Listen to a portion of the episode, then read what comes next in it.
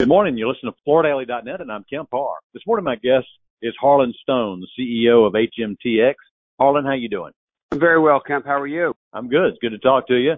We were together in Chicago earlier this week, and you won a Best of NeoCon Sustainability Award for mycelium collection of SRP. We'll get to that in just a minute. First, uh, most people know HMTX.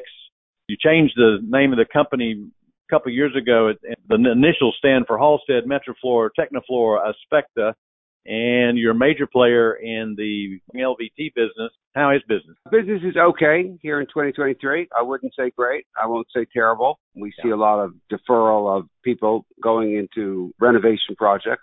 Commercial business holding up a little better than our residential renovation side. But all in all, we are optimistic for second half of this year and 2024 should be a good rebound. Okay. Well, let's get to NeoCon. I saw you in your space. You were there with Kevin Roush, your Chief Digital Transformation Officer. He has an interesting background. He's um, out of Boise, Idaho, and spent six years at HP and six years at Plantronics. So he's got a real innovation background. You guys were showing me the product, and you're starting a new three-letter acronym. You're the father of MLF, multi-layer flooring, and now you've got a new one. It's TPU that stands for thermoplastic polyurethane, right? That is correct. Very good, Kemp. Yeah, we believe there's opportunity now in new materiality to meet the customer's needs in the flooring industry. Uh, we see the history of LVT and resilient flooring as being full of innovation. And one of the innovations is to add, not replace, but add new materials to better serve the customer's needs. Particularly today, we see sustainability, a circular economy, and transparency, simplicity, all as valuable parts of the conversation with the emerging consumers. Healthcare, A&D community, they're all over this. And we expect that this will also become a consumer trend. So with TPU, we think we've got a, a material that can address those needs a high performing polymer uh, with a great sustainability story and a simplification of how you build that into flooring. And I think this is going to resonate a lot. People reach deeper to understand the products that they're buying, walking on, and living with. You know, a lot of companies are trying to find an alternative to PVC as a material for multi-layered flooring, and TPU is one the issue in the past with some of the other companies I've talked to has been finding a solution that was affordable and that also, you know, would lay flat and perform. So I guess you found one, right? Well, we believe performance is the critical element.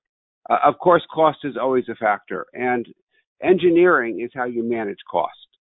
And if you do your engineering right and you do your manufacturing right, you can have a product that, that suits the needs of the customer. But the most important thing in flooring, which is a difficult material to manufacture, to install, and to last a long time, is its performance. Performance absolutely includes installability, cleanability, but also what does it feel like? What does it look like? How is your emotion towards your floor? Do you feel safe? Do you feel happy? And we think with this product, we can achieve all of those. And we believe our manufacturing technique on this, which is both patented uh, and unique will be a powerful element for us to capture some of that new energy in the marketplace. And when would this product be available for people to buy?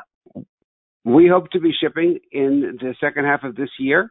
Therefore, it will be available in, in store in commercial contractors' hands towards the end of 2023. And we expect it to be a major part of our growth plan for 2024 and beyond. Is this going to be sold under the Teknoflor brand? Uh, it will be sold across all of our brands, but it will start with Teknoflor most likely, yes. Okay. And it's coming out of Asia, right? Yes. Today it's coming out of Asia, but our, our ability to transfer technology and manufacture on various sites is a clear intention of our company, and I hope becomes a clear intention of our, of our industry, the ability to make transportable technology that you can be closer to where the customer is. So, Harlan, the last time we talked, I think we talked about your house upon the hill, the new headquarters you built in Norwalk, Connecticut and that's finished and operational. How's that working out for you? It's working out great, Kemp. Well, we just received our fourth award in, in sustainability or architectural beauty in this building, and it's only been open since uh, December of last year. We have visitors every week coming from all different sectors, both flooring, design, architects, local officials, government officials, and we think we've got a kind of centerpiece for our community and for our industry to exhibit how the new workspace may be. Not only is it beautiful and sustainable, but we also do prototype manufacturing in the building. So we can design, create, and hand a sample to a customer, which could then turn into something we can print in, in our factory right now in China with digital printing literally overnight. So we see a, a, a whole change in how you approach the customer by being much more rapid in your response to needs and much more flexible in design and ability to ship. All right, Harlan. Well, I appreciate you spending time with us. Give us an update on this new product that won the award at NeoCon. Again, been talking to Harlan Stone, the CEO of HMTX, and you've been listening to Kemp Harr and FloorDaily.net.